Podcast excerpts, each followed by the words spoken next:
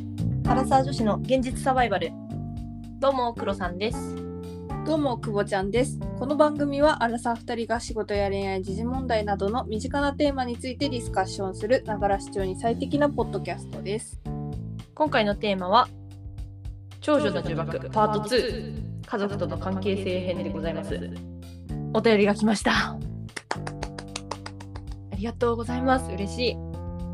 じゃあ、早速読ませていただきます。はいラジオネーム、サバコさんからです。素晴らしいケロさん、くぼちゃん、昨日このポッドキャストを見つけて、すっかりハマっているアラサー営業職女子です。かっこ真ん中っこ。真ん中こ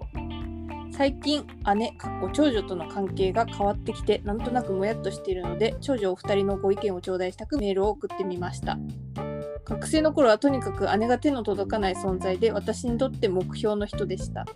今でも姉のことは尊敬していて大好きなのは変わらないのですが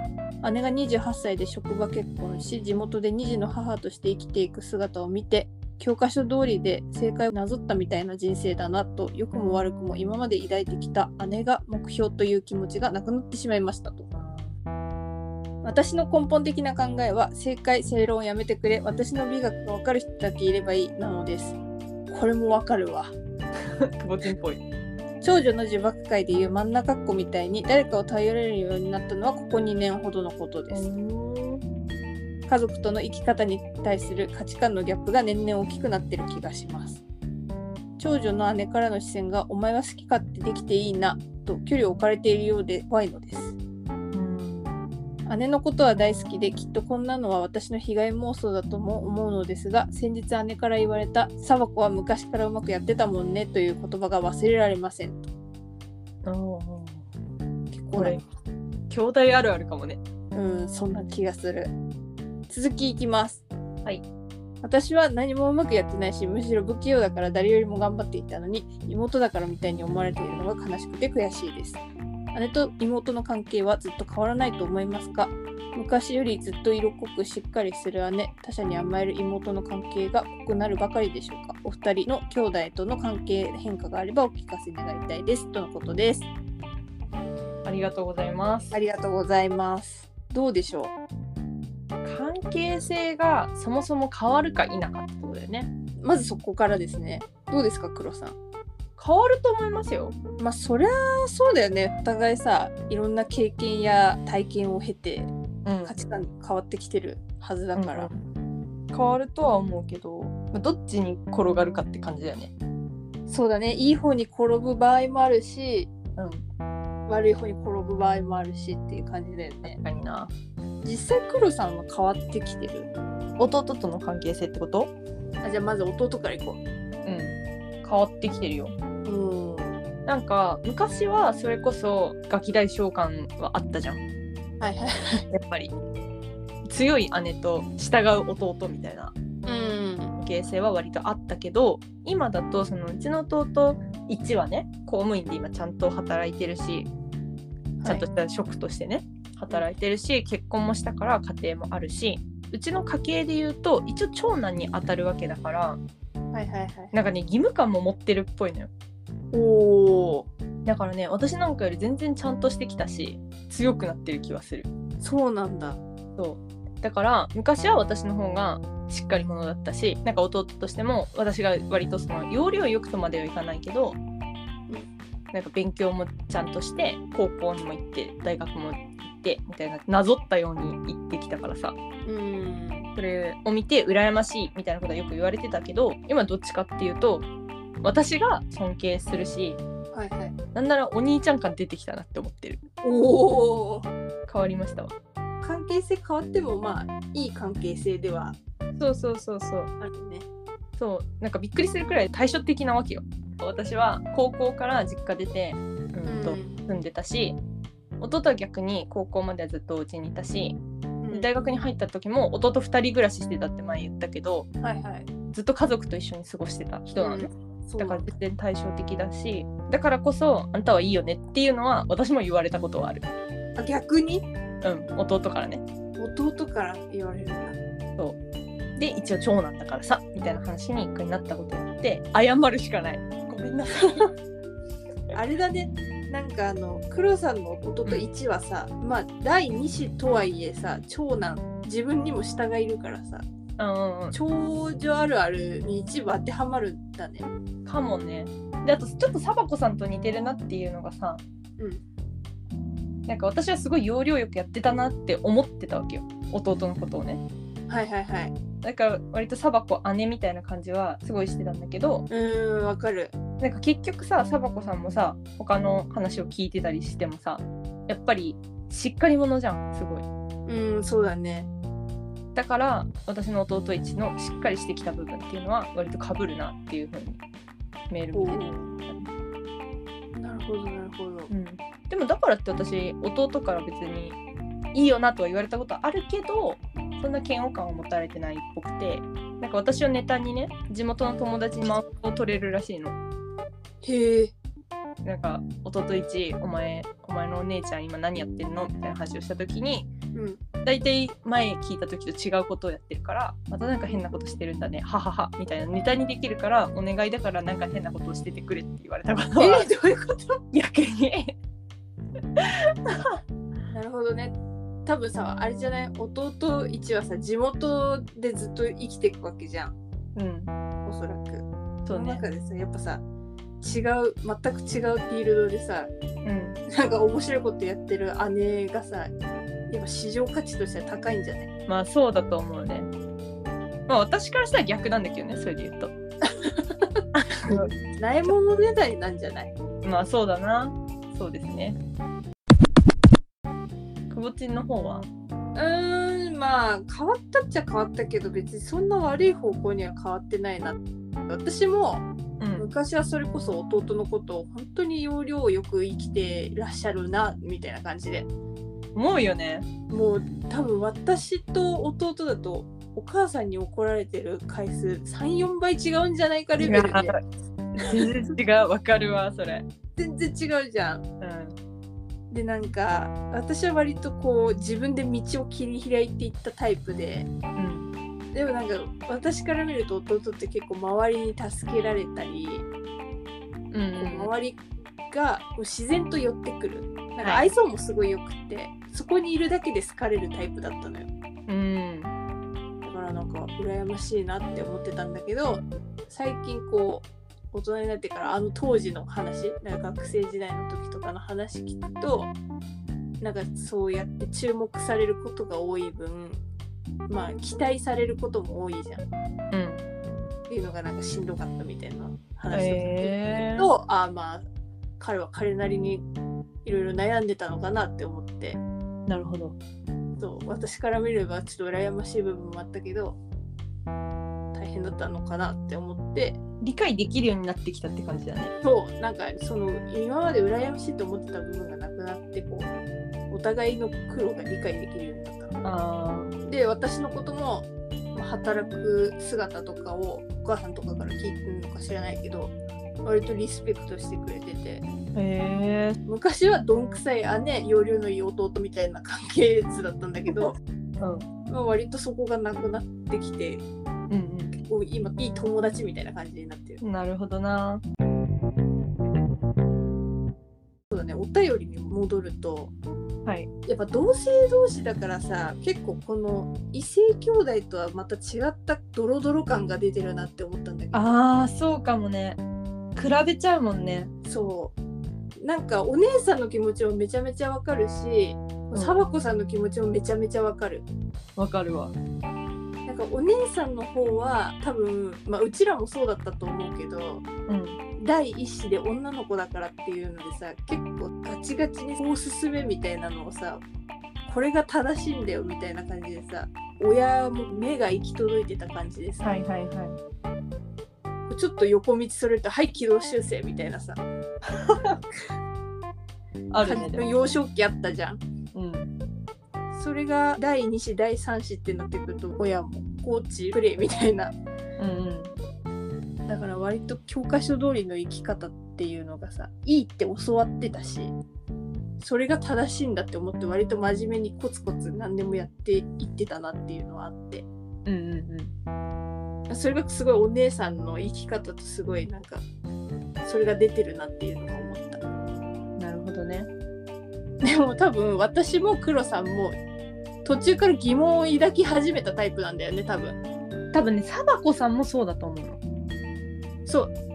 割と下の人ってさ上のその姿を見てなんかこんな生き方嫌だなって割と早い段階から気づくんだよねうんうんうんあとね環境だな私サボ子さん外に出てる系だと思うのよだから世間をよく知った状態でじゃあお姉ちゃんが教科書通りに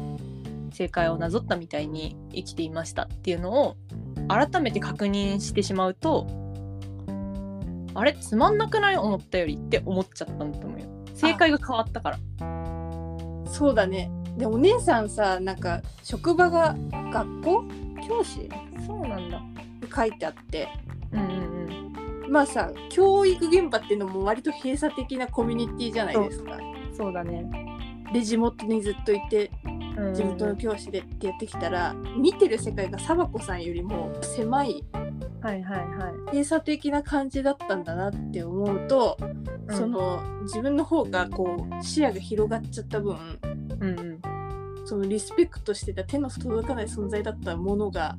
そうでもなかったっていうところに気づいちゃったんだろうね。そうそれよまあでもこれはなちょっと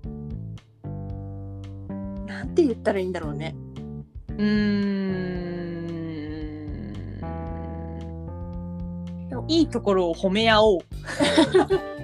みたいな感じじゃない、なんかどっちもいい人生だなって思う、うん、どっちもね幸せだと思うんだよね。なんか特に私のさ弟と私の生き方にちょっと似てるけど序列が逆なだけでうん、だからもうそこまで来るとあんまり変わりもしない上なの下なのみたいなベースは違うけどもちろん、うん、っていうのはあるかだからさっき言ったなんかないものねだりな気がするんだよねお互い。なうん姉さんは多分きっとサバ子さんのそのいろいろ社会に出て経験してっていう姿が羨ましい反面なんかのんきにやってるなっていう見方もできちゃったり、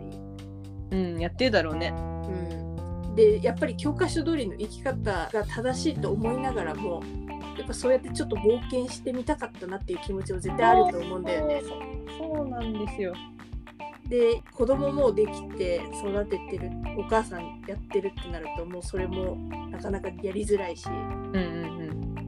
てなるとやっぱ嫉妬も入ってる気がするんだよねいや入ると思うねだって長女としてはさそれが正解だと思ってうん親に言われてきたし、うんでかたくなにこうやって生きるんだっていう信念を持ってやってきたら妹楽しそういいなって思っちゃったんじゃないいやわかるわめっちゃわかるそうだと思う、うん、私は途中でなんか違うって思って自由に生きようってなったけどうん多分ずっと気づかないまま行く人もいるよね普通に社会に出るまでってことそうなんていうのかな私は結構その教科書通りの生き方嫌だなって途中で思って自らえくぼちん特殊だからさくぼちんギャルだったんですよ皆さんギいやいやいやいやいやャルですよまあまあまあまあまあまあサバコさんは特にあれかお姉さんがつまんなく見えちゃったのかうんそうねまあでもうーんもしかしたら、うんそれこそ私の弟から私を見たらこいつ安定してなくてやべえやつだなって思われてる可能性は非常に高いあサバ子さんはつまんない人生だなって上の人をちょっと悲観的に見ちゃってる、ー、でうん同じ要領で私の弟真ん中っ子から私を見上げた時にこいつやべえやつなんじゃねって思ってる可能性は高いなんかサバコさんの話聞いててちょっと思ったのが兄弟とはちょっと外れちゃうんだけど、う地元の友達と喋ってる時に覚えた違和感と似てるなって思ってて、ほうやっぱまだうちの地元あれなんだよ若いママがステータスみたいなところがあってはいはいはいはい田舎あるあるね一応町田なん東京なんだけどなあーヤンキー都市あるあるね 失礼もう絶賛結婚ラッシュ出産ラッシュなんだけど多分会社員で本当企業に勤めて総合職みたいな感じの人だと私ぐらいかなまあ確かにね地元だとそういうイメージあるねそうなんだよ。なんか総合職とか会社に入るっていうよりかは地元に貢献する仕事が多いイメージあるねそう。だからなんか、あんま地元の集まりとかも私行ってなくって、なんで話が合わないからってことうーん、単純に距離的な問題もあるし、うんまあ時間もそんなに合わないし、あーそっか時間軸が違うもんねそうそうそうそうそはう。いはいはいなるほどし、まあ、話も合わなくなるし、みたいな。多分独り身でさお金も一人だけのために使えるからさそれこそコロナが始まる前はさ夏休みと年末海外旅行行ったり自分へのご褒美でブランド物買ったり美味しいレストラン行ったりみたいな感じの投稿をさするじゃん、うんインスタ でうん、インスタとかですすると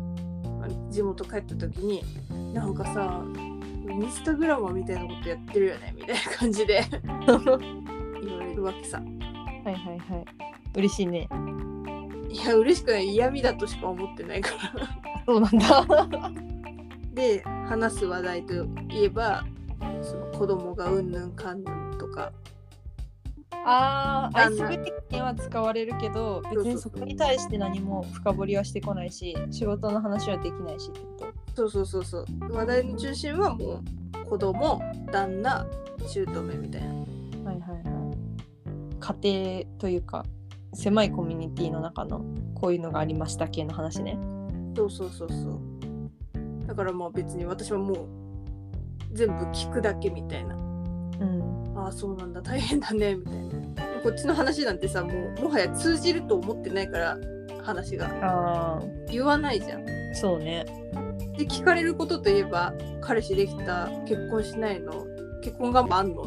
いつまでに結婚したいのみたいなうん。え結婚しかないのって思っちゃってう